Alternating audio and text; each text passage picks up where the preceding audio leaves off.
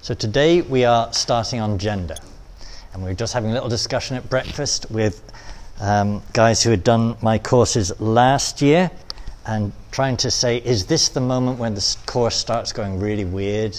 Um, and I was saying, well, wait till you get onto bioethics next semester. Because um, this stuff we're looking at today is weird, um, but there's a lot of weird stuff out there. So I'm going to start, as always, with um, kind of summary stuff on the board here.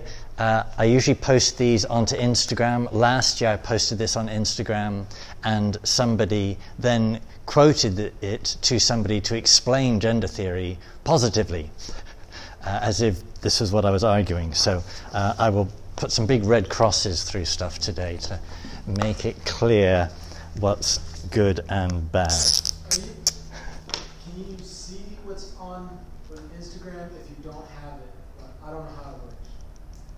No, I don't think. I think you need an Instagram account. there's a picture There's a picture, yeah. Yeah. I don't think I've got them on properly, so.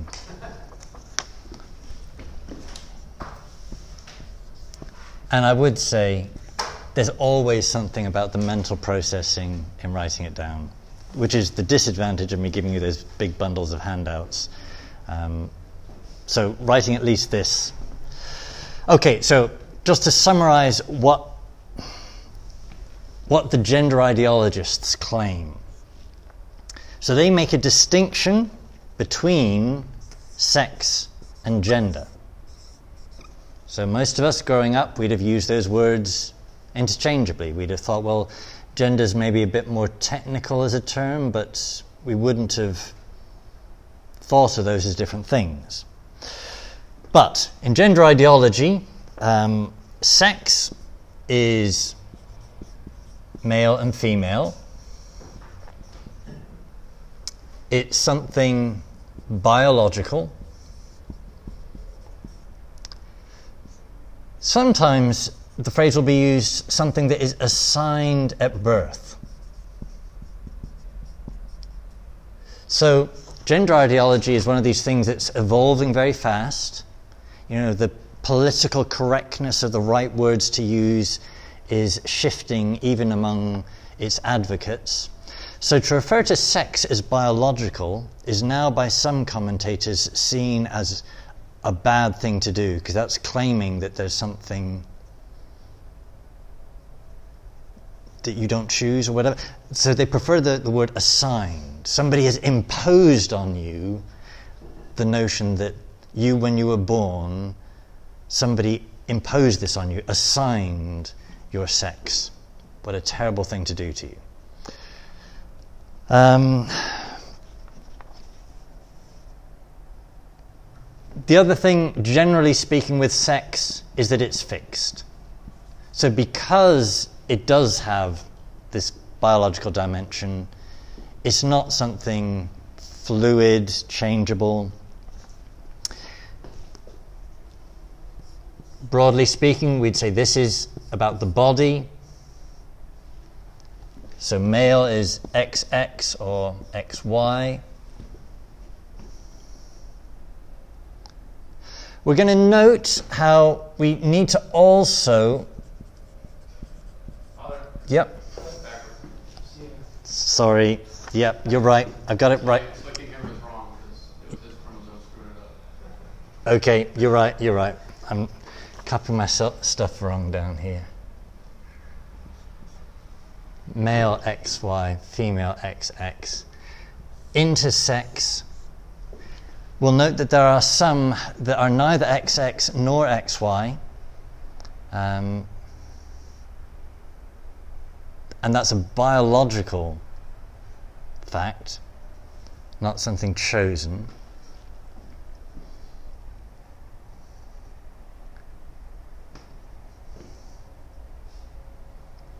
So to say, as you sometimes hear it popularized by, in a sense, good Catholics, everyone's either male or female, there are some intersex people for whom it's not quite true. Aren't they born with a set of XX or XY? They just have extra parts at, uh, that uh, kind of are muddled birth. We'll note the detail later, but actually, no, there are some who the chromosomes themselves have something extra. Which, not that long ago, I'd have blindly said, oh, no, that's not true. Uh, so, yes, generally speaking, most of the time when people use the word intersex, they're thinking about people that somehow developmentally have either an additional sexual organ or are lacking one. But there are some where there's something intersex even at the level of their genetics. But don't. But do they have they always found that uh, only one set of the organs that they have, even if that is the case, um, only one set works. As in, like, they can. I don't know is the honest answer. Get can't get pregnant, or they can get pregnant, but they can't get pregnant. So, so they, they only have the functionality of one set of organs. I've not read anybody making a universal claim that way. There's something there, generally speaking, that isn't working normally. You'd expect most of the time sterility to go with that. Um, but I've never read anywhere where that seems to be indicated as always being the case. I thought I had read so. so. Um, If they weren't sterile, they would certainly so. I don't have a precise scientific answer to that question. Other, we're going to come back. When we're talking about this, the intersex condition is something we've got to keep clear and not oversimplify and say, everyone, you're either male or female. There's a very small number of people for whom there's something so significantly divergent from the norm that it's not at all obvious to say, well, you're a male that's got some bits extra, or you're a female that's got some bits extra, or you're a male that's lacking something. It's kind of not clear what. But that's such a small minority, you wouldn't extrapolate the norm from that. Come back to that in a minute. Sex, male, female. Gender, man, woman. Or we will note other. Because as we've all heard by now, um, we shouldn't be binary about these things. Gender is expressed in terms of identity, in particular, self identity.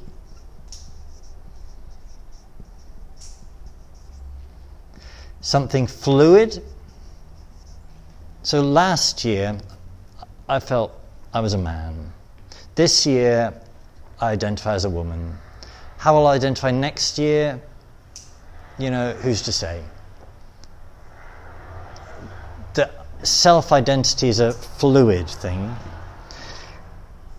And the backdrop behind all of this is the notion that gender is a social construct.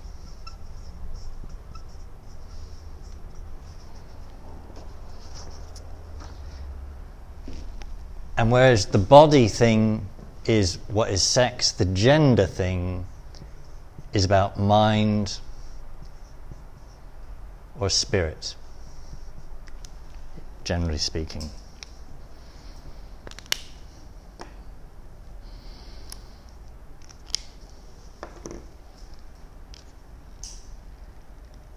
And hopefully, all of that you read in the, in the reading for today.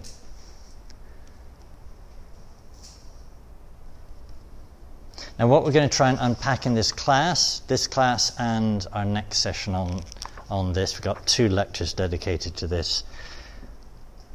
In a sense, what's the problem with this? And what's, at an apologetic level, what's the solution?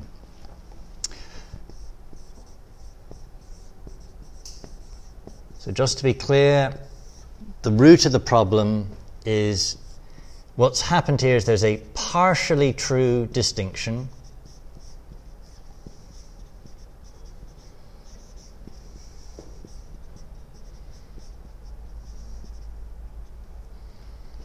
But a false separation.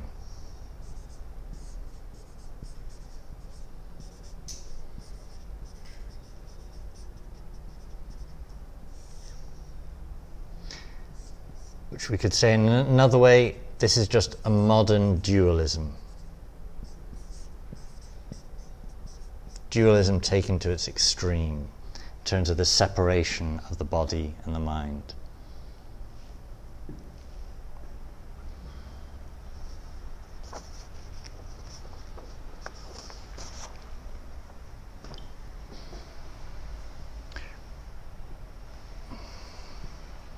I'm going to outline what I would summarize as four points to form a Catholic rebuttal of this.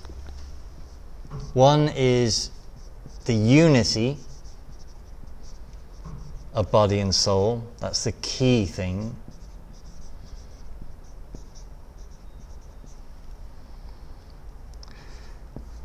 Second, the image of God.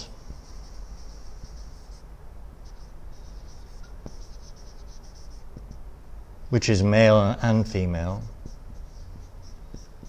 You know, how did he make them? Male and female, he created them. So, this is the Creator's plan.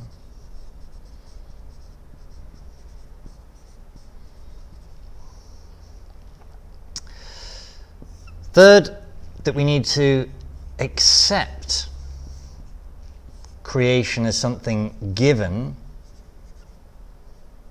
not just something for us to toy with, exploit, redefine. And the kind of background with all of this that is lost in gender ideology is the dignity of the body.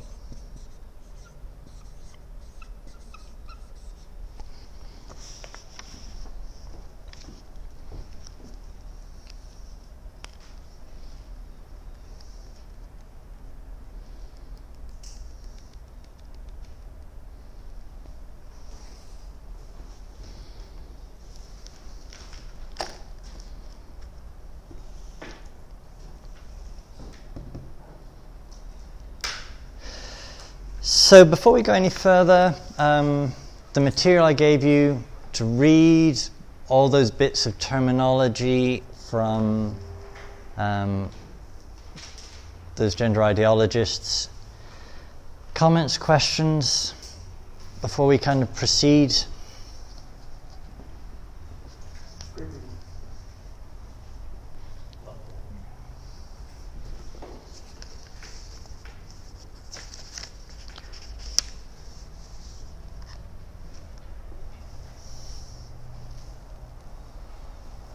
So you'll see in the bundle of notes I've handed out for you today, there are 24 pages. We're not going to get through all of this. Some of this is, in a sense, a kind of appendix. Um, the first half of these I want to go through today and our next lecture.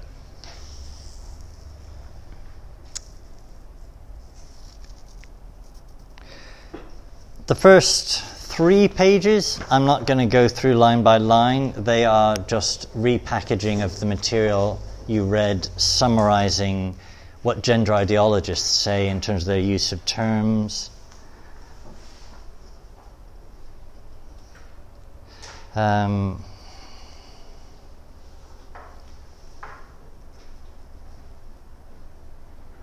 so, sex and gender differentiated there what about any of you familiar with the kind of history of feminism and the whole notion of gender as social construct? So it was really feminists who kind of came up with this narrative of social construct. Being a man, being a woman, being male, female, that this is all social construct. It's not something about what you are, is being constructed by the patriarchy or whatever. Now, the irony for the feminists is, as they are now increasingly complaining, that women have lost out with all of this gender ideology. That if a man can identify as a woman and take all of those women's jobs, women's roles, women's sporting events, um, women become the real losers that it's not far to imagine when there will never be again a woman winning an Olympics title, or whatever title. Um, that's not a victory for feminists. Um, it's very curious that within a decade, this extremist position of gender ideology has gone from being something anybody would have just kind of laughed and dismissed to being something so powerful and dominant that they can cancel even mainstream feminists. Um, so the thing social construct is big behind all of this. Now, that said, um, there's obviously a truth in saying, you know, every heresy is a distortion of some truth. There's obviously a truth in saying that the identity, man, woman, is a social construct. So, in every culture, in every society, the exact role a man and a woman have varies. Um, you know, one of the examples used back home would be in the um, Industrial Revolution coal mining villages. Um, the woman would have run all the finances of the house. The man would have been working down the coal pits. He'd have come up, he'd have given his wages to his wife. She'd have run the finances of the house. She would have given him an allowance to go to the pub. Um, but she ran the finances. Um, the, the, the play, the exact detail of what a man and a woman's relationship, identity, role is varies in all kinds of different cultures. So, the feminist narrative saying that's all a social construct does have an element of truth within it.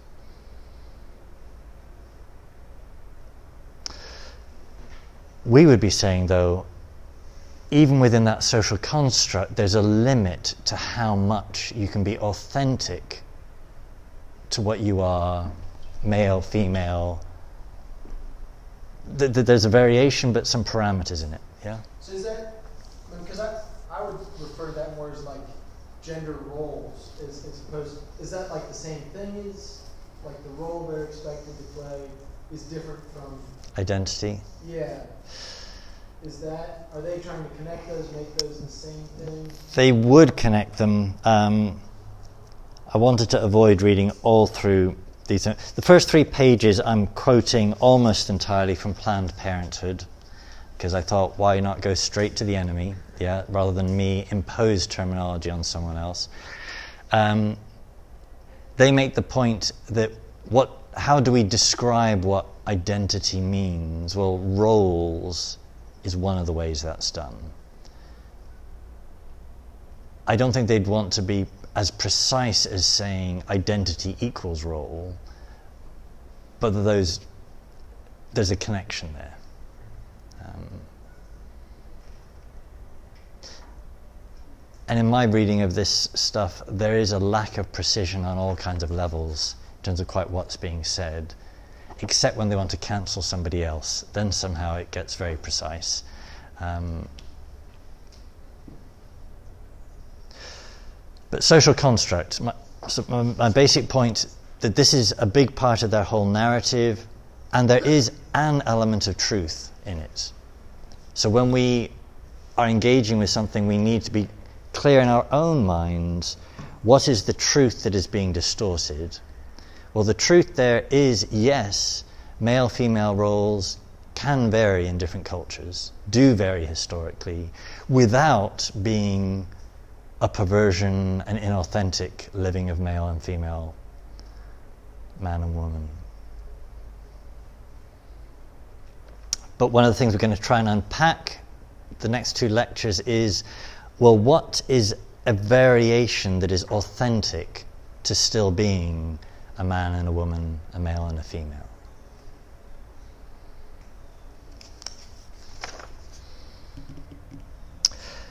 All familiar with the words cisgender?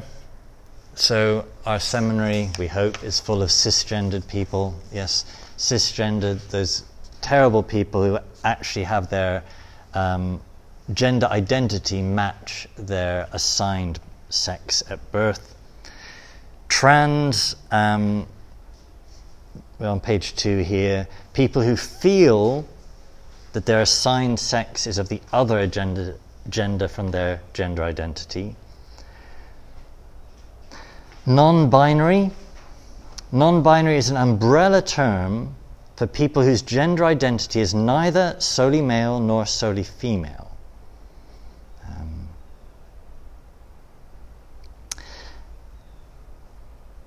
pronouns, we're all familiar with this whole business of pronouns that we're being told you have to address someone according to their pronoun.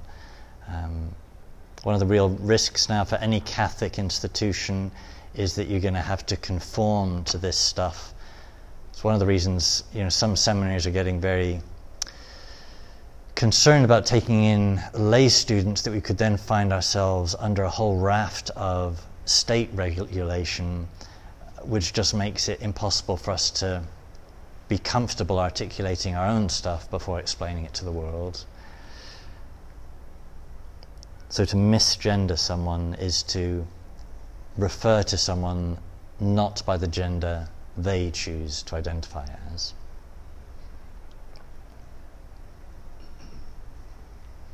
Okay, let's actually, in a bit of detail here, bottom section on page two, the difference between gender dysphoria and gender identity disorder. So, all of this is quoting from the Mayo Clinic, as I footnote there. Um, could we go through these bullet points, uh, reading them out loud? You, the first one, Phil. Gender dysphoria is the feeling of discomfort or distress that might occur in people whose gender identity differs from their sex assigned at birth or sex-related physical characteristics. Daniel. Transgender and gender nonconforming people might experience gender dysphoria at some point in their lives, but not everyone is affected. Some transgender and gender nonconforming people feel at ease with their bodies, either with or without medical intervention. Gender dysphoria is a diagnosis listed in the Diagnostic and Statistical Manual of Mental Disorders, manual published by the American Psychiatric Association to diagnose mental conditions. This term is intended to be more descriptive than the one that was previously used, gender identity disorder. The term gender dysphoria focuses on one's discomfort as the problem rather than identity. The, the diagnosis for gender dysphoria was created to help people get access to necessary health care and effective treatment. Do you see the distinction there that's come about in the terminology? To call it a gender identity disorder implies there's a problem in the person. Whereas now they're saying it's only a problem if you're uncomfortable with it. If you're comfortable with the fact that you have a male sex body but feel, identify as a woman in your gender, if you're comfortable with that, then there isn't a problem, they're saying. So the dysphoria is only if you feel discomfort at this mismatch. So, also within the literature, you'll read increasingly it being questioned whether surgery is an appropriate route. So, maybe you should, yes, have a male body, yes, have your gender identity as woman, but that doesn't necessarily mean you need to slice up your body in surgery. Because it's kind of maybe it's fluid um, and these surgeries are very difficult. Well you can't really reverse them. They do some reversals but once bits have been taken away you can't put them back. You can put back something that looks similar. Um,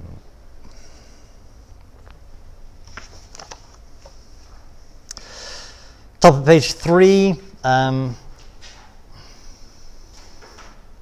So I asked the question, how many genders are there?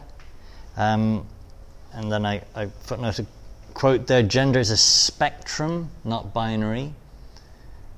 Now, one of the objections with the word spectrum is that that is still binary in that it implies it's a line, yeah? Rather than there being things all over that it's not they're not two, uh, two points and a line in between. Um, so So even back in 2014, Facebook had 71 genders to choose from. Um, a quote there Minnesota, um, 2.7% of the teenagers identify as transgender, genderqueer, or gender fluid. Um, now, anyone else here find that rather terrifying? 2.7%, that's a lot. Um, and it's, at the risk of stating the obvious, they've been fed a certain ideology in the classroom. Um, if you ask a four year old, Do you think you're a boy or a girl? Um, the four year old is not capable of processing that type of question. And it's a, an abuse to be kind of projecting that sort of thing onto a child and then have the child dress in a way that conforms to whatever confused answer they gave. So we can expect in the decades ahead that 2.7% to increase significantly. Um, we can expect also at some stage there be being some massive lawsuits of unhappy young adults who are going to blame the people who imposed this upon them. Um, that's already happened at some level with some surgeries that have been done. Because um, if you do that surgery on a teenager, the teenager isn't legally old enough to make the decision, the parents are making the decision. Yeah.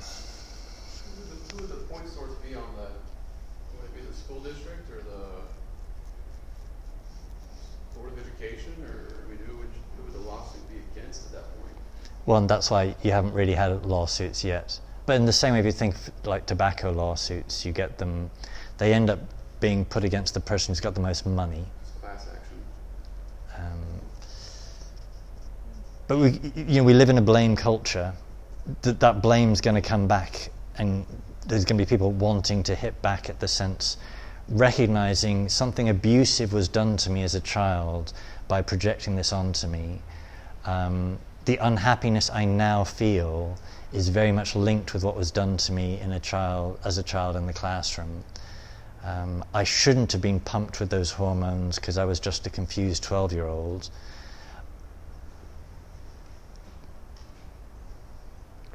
Okay, let's go through this little intersex section here. So, intersex is a general term used for a variety of situations in which a person born with reproductive or sexual anatomy does not fit the boxes of male or female. Sometimes doctors do surgeries on intersex babies and children to make their bodies fit binary ideas of male and female. and even before the recent kind of gender ideology, there would have been a controversy about doing that because you're with a baby, it's not as clear what's fully there or not there or might develop.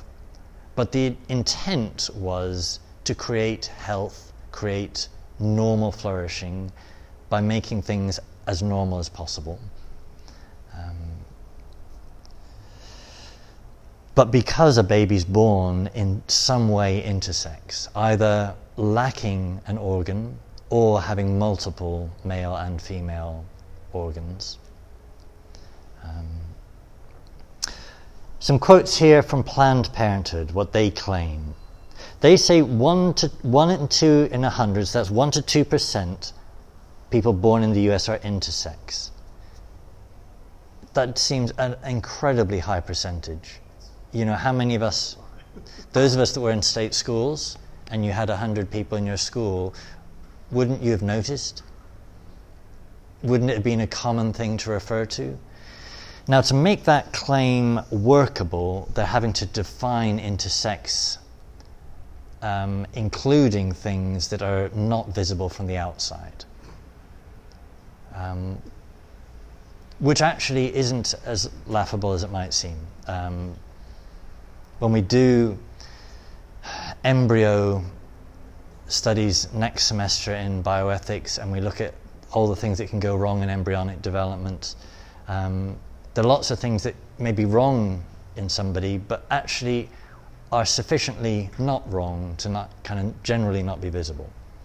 Um, so I think for them to get this claim one to two percent is only even possibly coherent if they're including a lot of things that wouldn't be visible from the outside. Okay, some more quotations here from Planned Parenthood. There are many different ways someone can be intersex. Some intersex people have genitals or internal sex organs that fall outside the male female categories, such as a person with both ovarian and testicular tissues. Other intersex people have combinations of chromosomes that are different than the XY, usually associated with male, and XX, usually associated with the female, like XXY. And some people are born with external genitals that fall into um, typical male female categories, but their internal organs or hormones don't. So from the outside, the male organs there, but on the inside, the organs that match up or the hormones don't match up. Other times, someone might not know they're intersex until later in life, like when they go through puberty. Sometimes a person can live their whole life without ever discovering they're intersex. It's pretty common for surgery to be done on the baby's genitals if they're intersex. But activism by and for intersex people is growing, leading to some changes in our culture, which right now treats intersex as a medical problem instead of a natural, healthy way bodies can be. That last phrase is problematic. Um, natural, healthy, there's something not right there. Um, now, there's another sense in which you can accept your body as it is, work with it as it is, but it just seems too big a claim to be saying it's natural, healthy. Um, if a child is born with only one leg, there's something that isn't healthy there. It's not unnatural, but it's also just not true to say that's healthy.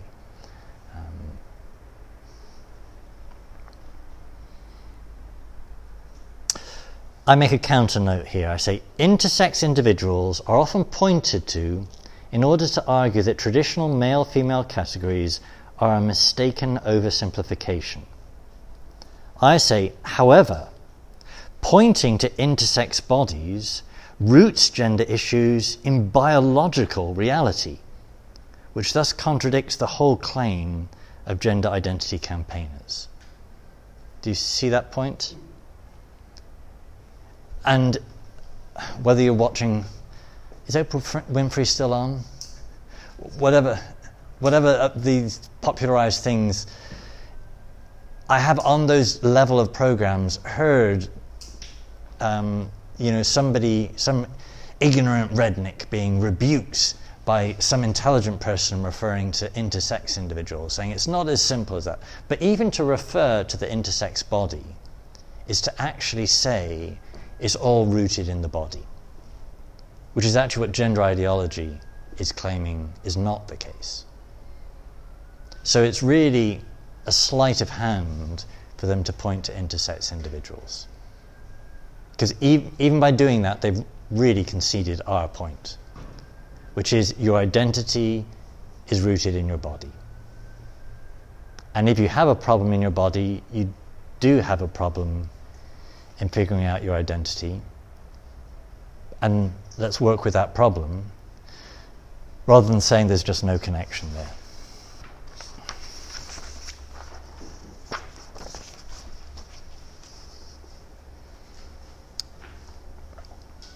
Okay, top of page four. Um, just to make things even more complicated, sexual orientation. This is a different thing again. And here I'm quoting from somebody I read on some weird blog, but expresses this opinion quite well.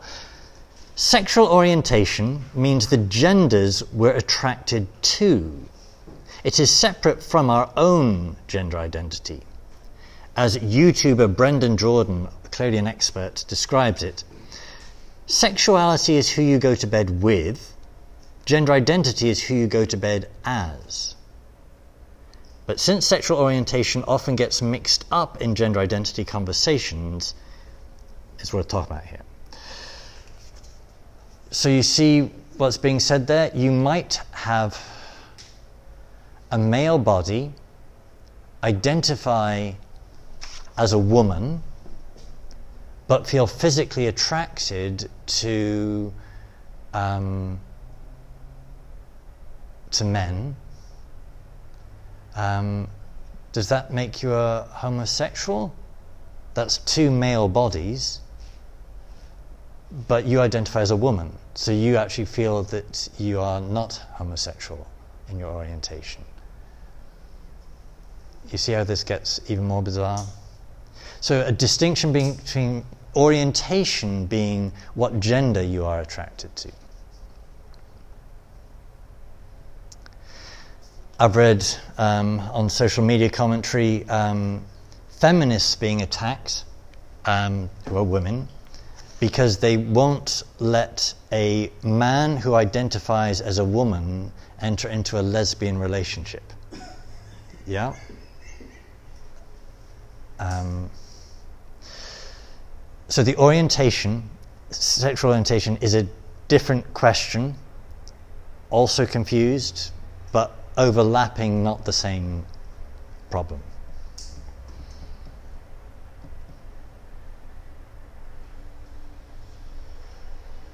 Yeah. So sexuality in this in this sense, is there an equivalent a, a gender term for this? Like people who might have a male body but feel they're female gender. So it's an opposite sex couple but basically swapped gender for gender. Is there a term for that yet? I'm not sure if I'm honest. Um, so, so the, the, the, one of the things to grasp here is that there's just an awful lot of different permutations going on here. Um, and what runs through all of them is not linking your identity, not linking your behavior with your body. So, in terms of orientation, I have a male body, therefore, a healthy sexual orientation is to find completion in a woman. To find my identity as a man, because I have a male body. Um, to not view my body as a problem, but actually as the thing that indicates to me what I am, how to behave, how to engage with others.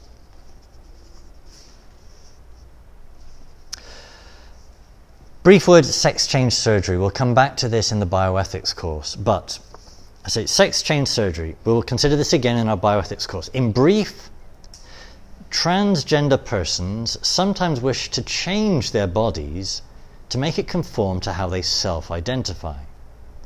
For example, someone with a male body but who identifies as a woman will seek to change her body to make it like a woman's body. Um, I note sex change surgery is a misnomer, it's a lie.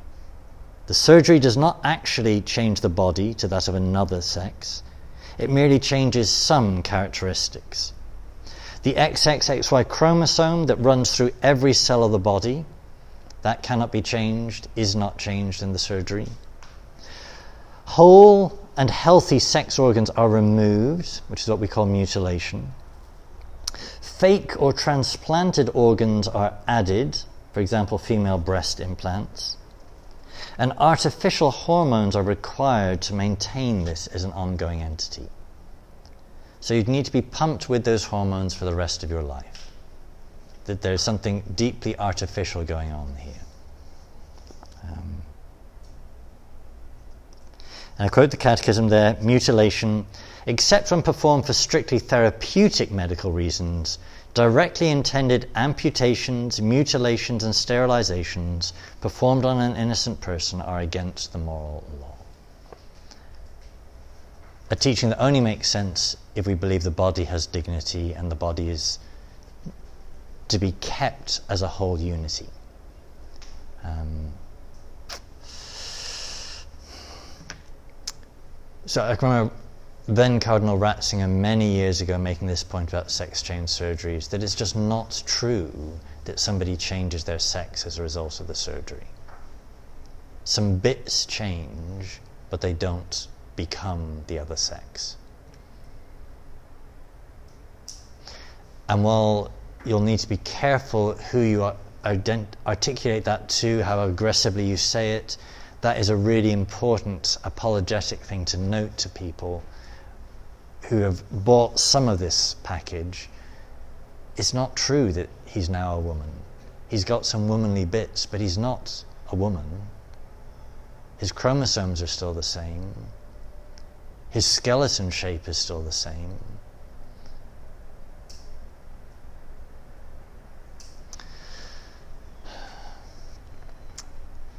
But final point about the, the, hormones. The hormones do make a huge difference. I can remember seeing um, on, on, video. Um, I nearly said, yeah, a teenage girl um, going through the hormone replacement um, injections uh, in a video diary with many months in between. And it just being fascinating watching her whole way of standing, um, as well as the voice, muscular build, all being changed by being pumped with the hormones. The hormones do make a big difference. Um, now, obviously, she was wanting to become male as well. But it, the hormones do make a difference. Um, but in her case, as in others, she would need to be pumped with those hormones artificially the rest of her life to maintain that illusion.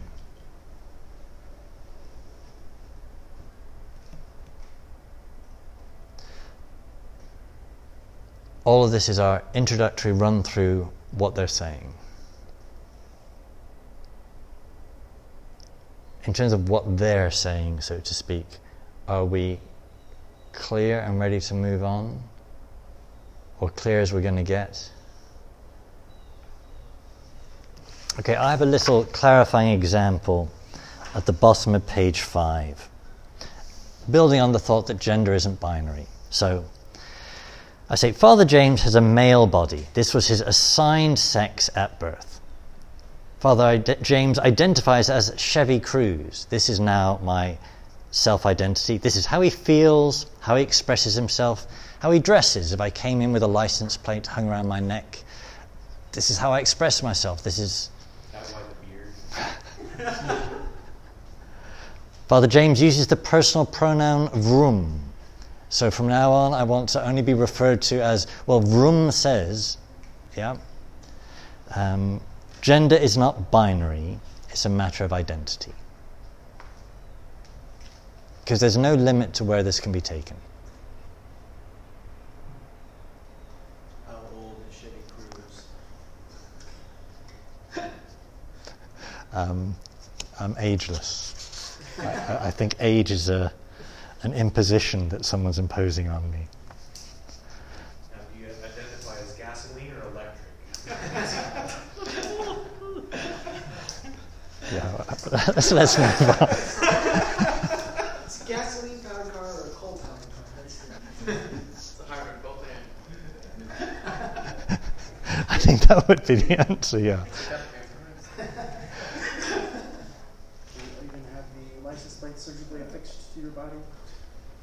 There's a thought. Only in Brazil is the license plate affixed to the car, not the owner. Okay. Um, so, that's in a sense describing the problem. Um, and as I've put it here, it's a partially true distinction. Yes, man woman is a social construct. Um, but a distinction isn't the same thing as a separation.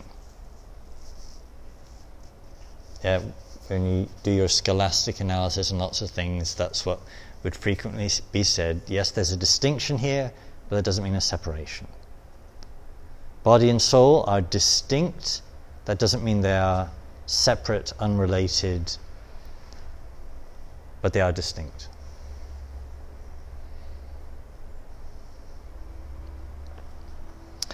So, page six, I've said, which I've titled Building a Counter Analysis. Where are we going to go to build a counter analysis? Say two pivotal points need to be made if Catholic theology is to counter gender ideology. A, gender and sex are a unity because the person is a unity, a unity of body and soul. And B, gender and sexuality is not just a matter of social construct. Masculinity and femininity are the core of our being, neither merely imposed by society nor a matter of free choice. The male female difference and the masculinity femininity that accompany it exists because of sexual reproduction to further the species. So, as we'll note, Augustine argued that God established the two sexes to be the means of propagating new members for the city of God. Further, evolutionary science argues that male female exist for the sake of propagation. Um, it follows that masculinity and femininity are not mere social constructs, part of the division of the sexes as built into our human nature. And I say this holds whether you follow theology, i.e., see this as part of the plan of nature's God, or whether you follow evolutionary science. I see this as the working of nature. In both cases, there must be a nature that defines us, a nature we do not choose, a nature that includes a predetermined sex and gender. And I'll note there are other theological speculations, all indicating various rationales in the mind of God. So, in addition to enabling asexual reproduction, the male female difference exists, on one hand, to reflect the image of God in humanity by relationality, which is a big part of John Paul II's analysis in the theology of the body. Another argument, it exists to enable the incarnation. So, an author I'm going to have you read for our next class, Edward Holloway, he uh, argues not just Augustine's analysis male and female exist for the propagation of the species, but male and female exist because in the mind of God, God wanted a mechanism by which there would be this receptive sex, the female, to receive him into humanity. But those are theological speculations. They're not as certain as the core point which is that gender and sexuality are united because of the body um, and soul unity. Are you with me as a general outline here of where we're going to be going? Okay, let's page seven. Yeah. The major point in addition to enabling asexual reproduction? Okay, sexual reproduction. Yeah. It's always good to spot those typos. So you can correct your notes there. So that's near the bottom of page six.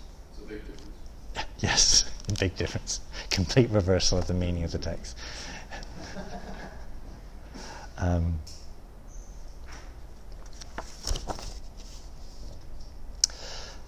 okay, the biggest point is really what I'm articulating on page seven. Um, so, this is my. I've said here Catholic rebuttal, four points. This is the first of my four points. So, the unity of body and soul versus dualism. Dualism always being that thing where the body, the soul, or maybe two other things are put in opposition to each other or rendered to be utterly unrelated. Um, Catholic answer there is a unity of body and soul. So, going through this page, the core of gender ideology is the separation of gender identity from biological sex, gender identity from bodily identity. So, this is rooted in a usually unacknowledged dualism of body and soul, body and mind. I know that dualism is both ancient and modern. So, Plato wanted to escape the, wanted the soul to escape the prison of the body. And Descartes' epistemology uh, envisaged the mind as the ghost in the machine as it came to be caricatured. And really, modernity's held to dualism ever since Descartes. You know, comfortable with that as a broad summary of philosophy. Um, so this isn't just feminists in the 1960s identifying, uh, creating social constructs. There's been dualism a long, long time, um, but here it's taking a very particular form. So, in contrast, I say, an anthropology uniting body and soul is held by Orthodox Christianity, but not exclusively so. You know, we're not the only ones saying this. So I say Aristotle, for example, held to a unified body soul vision of the human person. I note, for example, for Aristotle, it was difficult to see how the soul could survive death, given that the body was gone. It's been a couple of years since you read philosophy, I guess, but um, the very fact that for Aristotle he struggled to explain how the soul can survive the death of the body indicates how for him the body and soul were so closely united. And following him for St. Thomas, um, St. Thomas has great difficulty explaining how the soul functions, the separated soul, between the death of it, the body, and the resurrection of the body. So the soul, he says, still exists, still has uh, intellectual operations, but he's kind of bending over backwards to explain how that's possible before it gets back to a body again. And he answers that dilemma by saying, well, it's in a relationship to a body, the body it will have, even though it doesn't yet have it, so that there is a unity there, it's just not yet been actualized, is in summary his solution. But the fact he's struggling to articulate a solution is indicative of the fact that for him, following Aristotle, the body and the soul are just, they go together.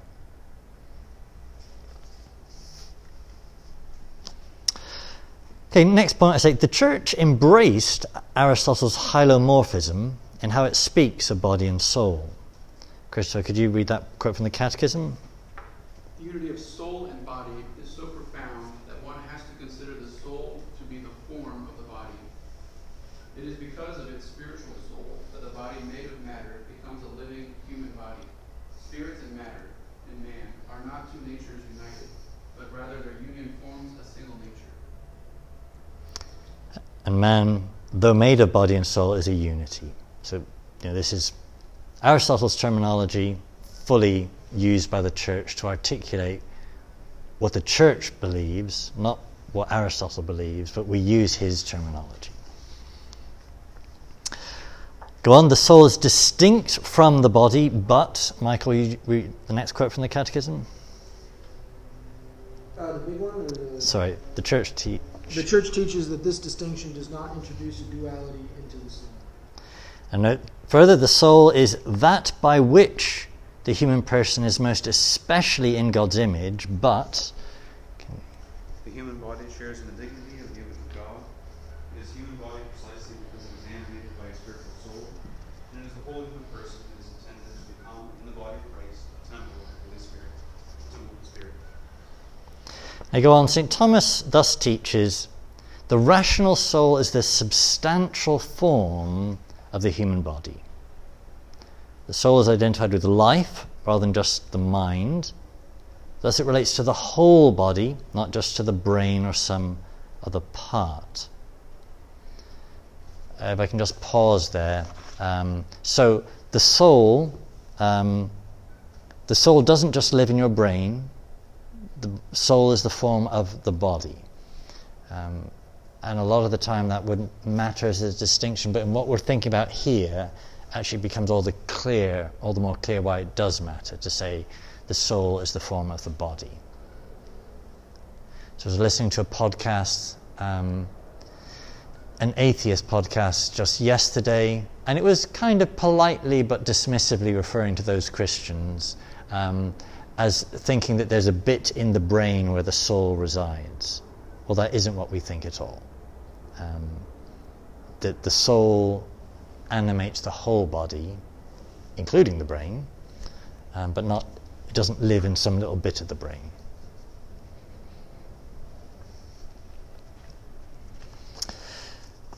Moving on, St. Thomas teaches that there's a unity, a composite, to quote the Catechism. The soul needs the body for knowledge and its specific intellectual operations. The soul can't think, so to speak, without all that sense data from the body. The body, conversely, needs the soul for life and ceases to be a living body without it. Then I note, as we'll come back to later, John Paul II says the body expresses and discloses the soul, and there is a nuptial spousal meaning of the body. So I know when the body and soul are separated in intellectual discourse, the soul mind dominates the body and manipulates it. That's exactly what's happening here. Sex change surgery, the mind in its delusions is imposing something on the body. Whereas when the body and soul are held as a unity, the body is then treated as mystery and respected.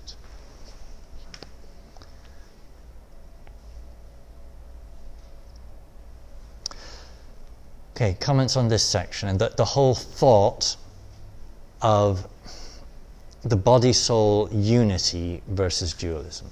Because this is really the key thing of how our analysis is different from what's being said out there.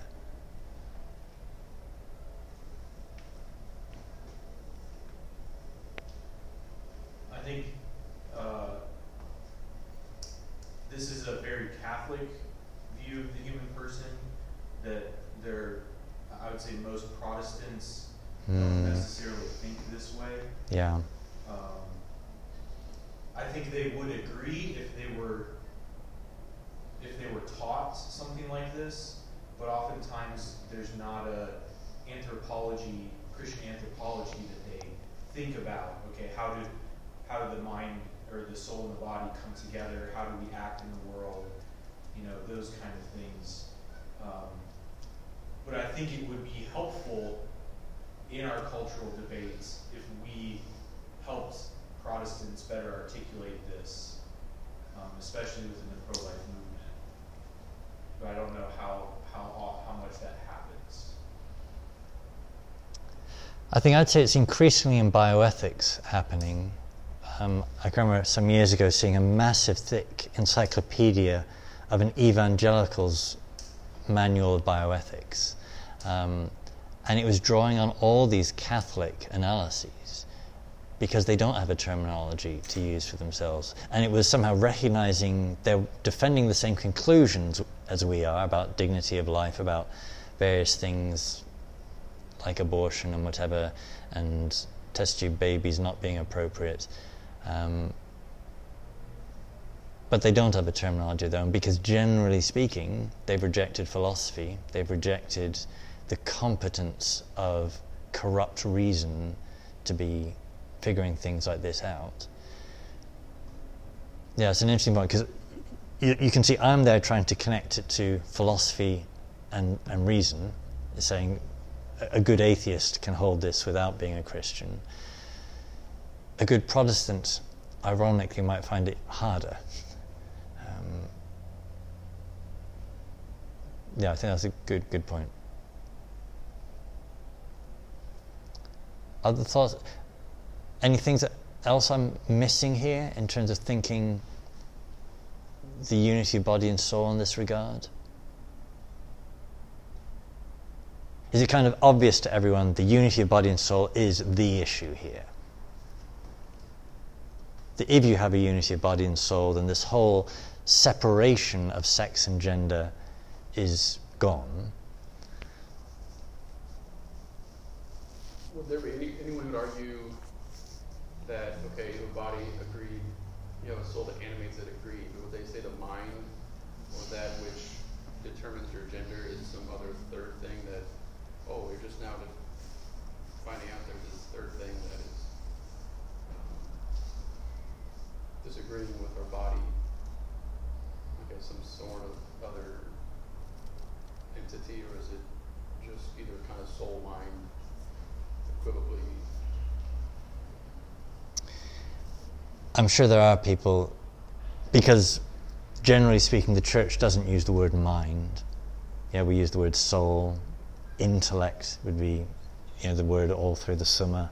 Um, so mind is a recent terminology and therefore less specific. Um, so you could probably find somebody wanting to make a tripartite distinction body, soul, mind, but run with that who knows in what direction. It's not very common. Hmm? It's not very common. I've not come across it as somebody wanting to make that distinction and concluding something from that distinction. But it's very common to read writers where spirit, mind is just rather fluidly the thing that is identified with gender.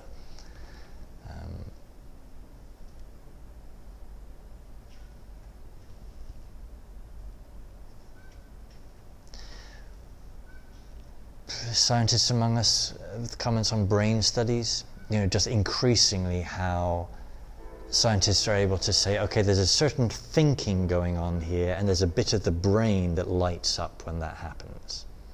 Um, and getting more and more specific in being able to see that, which indicates that there's a connection between the body and whatever the spirit thing is that does the, the thinking in a disembodied way.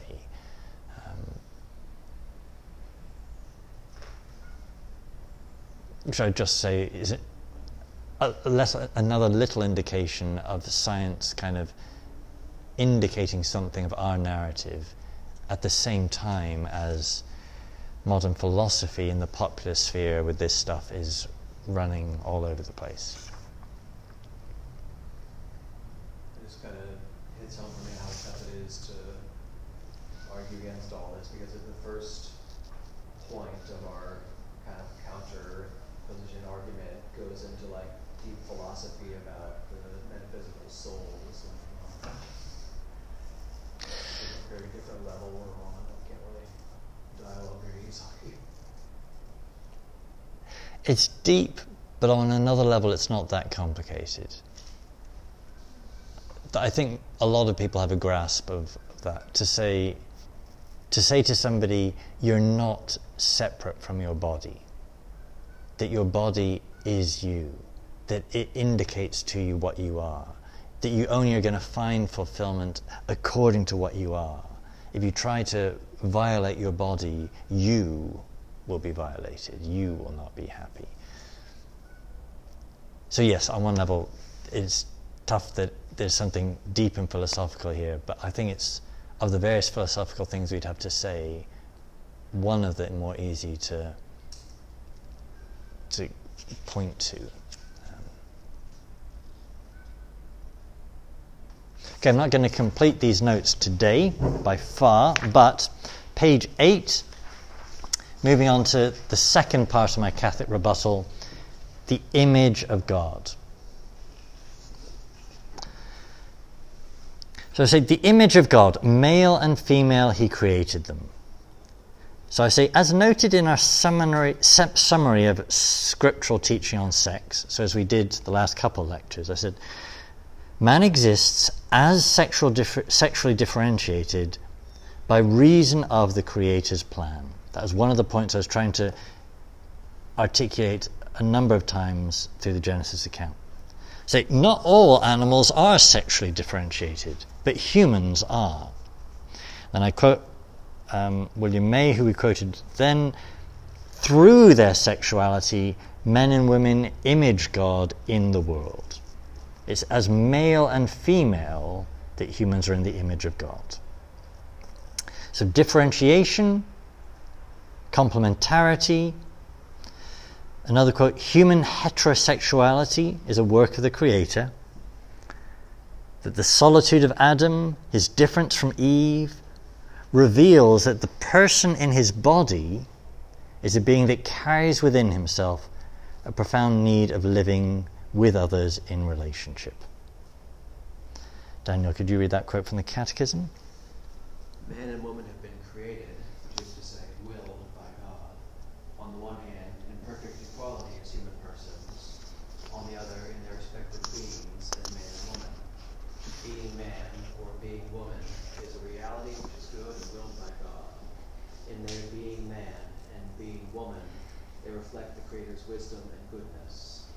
And man and woman were made for each other, complementarity as masculine and feminine.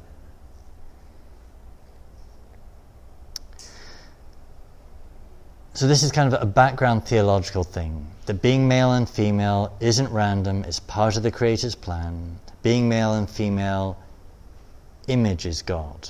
If we're toying with that, we're toying with something deeply problematic.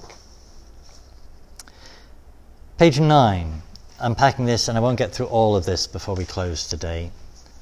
But the basic point here made in his image as male and female, what does that mean? It means we are made for relationship. And here, in a sense, I'm pulling together an aspect of John Paul II's theology of the body. So I say there's an inherent individualism in gender ideology. That we don't let society create us as social constructs. We don't let others define us. We don't let biology define us. We create ourselves. Now, what does that mean? That means you are all alone.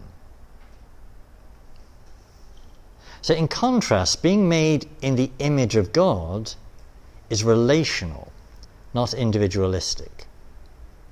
The Trinity is a communion of persons. The persons of the Trinity, you did Trinity last year. You did that before your pastoral year, so you don't remember it anymore, yeah? Even longer, okay. I did mine a lot longer. But you do remember the thing how are the persons defined in the Trinity by their relationship? Father is Father, Son is Son. Um, by their relationship, they're constituted. St. Thomas teaches the human person's image of God is not just a matter of essence, not just a matter of possessing intellect and will. Rather, possessing intellect and will is something that enables the human person to know and love God, or to be in relationship with Him. Articulating that more technically, firstly and chiefly, the image of the Trinity is found in the acts of the human person with my intellect and will, in knowing and loving in relationship. So, this image of God is about relationship. You, and that's really what's gone in all of this gender ideology stuff. That you choose what you are, therefore, it's utterly random how you relate to others. You're therefore utterly alone in figuring that out. So the individualism of modern society gets a horrible articulation in this. And you don't need to think too hard of the confused teenager who has a male body, identifies as a woman, feels attracted to girls. Um, who on earth is going to know how to relate to, to that person? The boys, the girls, the boy locker room, the girl locker room, that it's an utterly lonely state to be in. That the relationship that constitutes you is one of the things that's being directly attacked in all of this gender ideology.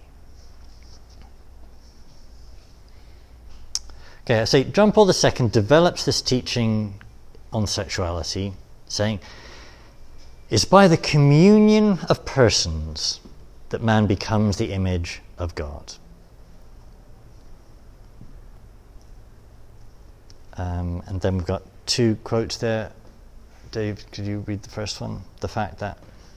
The fact that man, created as man and woman, is the image of God means not only that each of them individually is like God as a rational and free being, it also means that man and woman, created as a unity of the two in their common humanity, are called to live in a communion of love, and in this way to mirror in the world the communion of love that is in God, through which the three persons love each other in the intimate mystery of the one divine life. And Tyler, can you read the next one? We can then deduce that man became the image and likeness of God, not only through his own humanity, but also through the communion of persons which man and woman form right from the beginning. The function of the image is to reflect the one who is the model, to reproduce its own prototype. Man becomes the image of God, not so much in the moment of soul as in the moment of communion. Right? Um, no, that, that's fine. Um, and well, Paul's going through the notes there. So, what have we looked at today? We've begun to outline the problem of what gender ideology is claiming that there is a not just the distinction, but a separation between your sex and your gender, between whether you're male and female or man and woman. Um, and we're beginning to articulate what the Catholic response is, both from our own perspective theologically, but at an apologetic level, what we're going to say. For the next class, I've given you a couple articles to read that are articulating a theological counter narrative. It does get a bit complicated. Um, I'm wanting, rather than just me read my notes back to you on this, if we can have some discussion.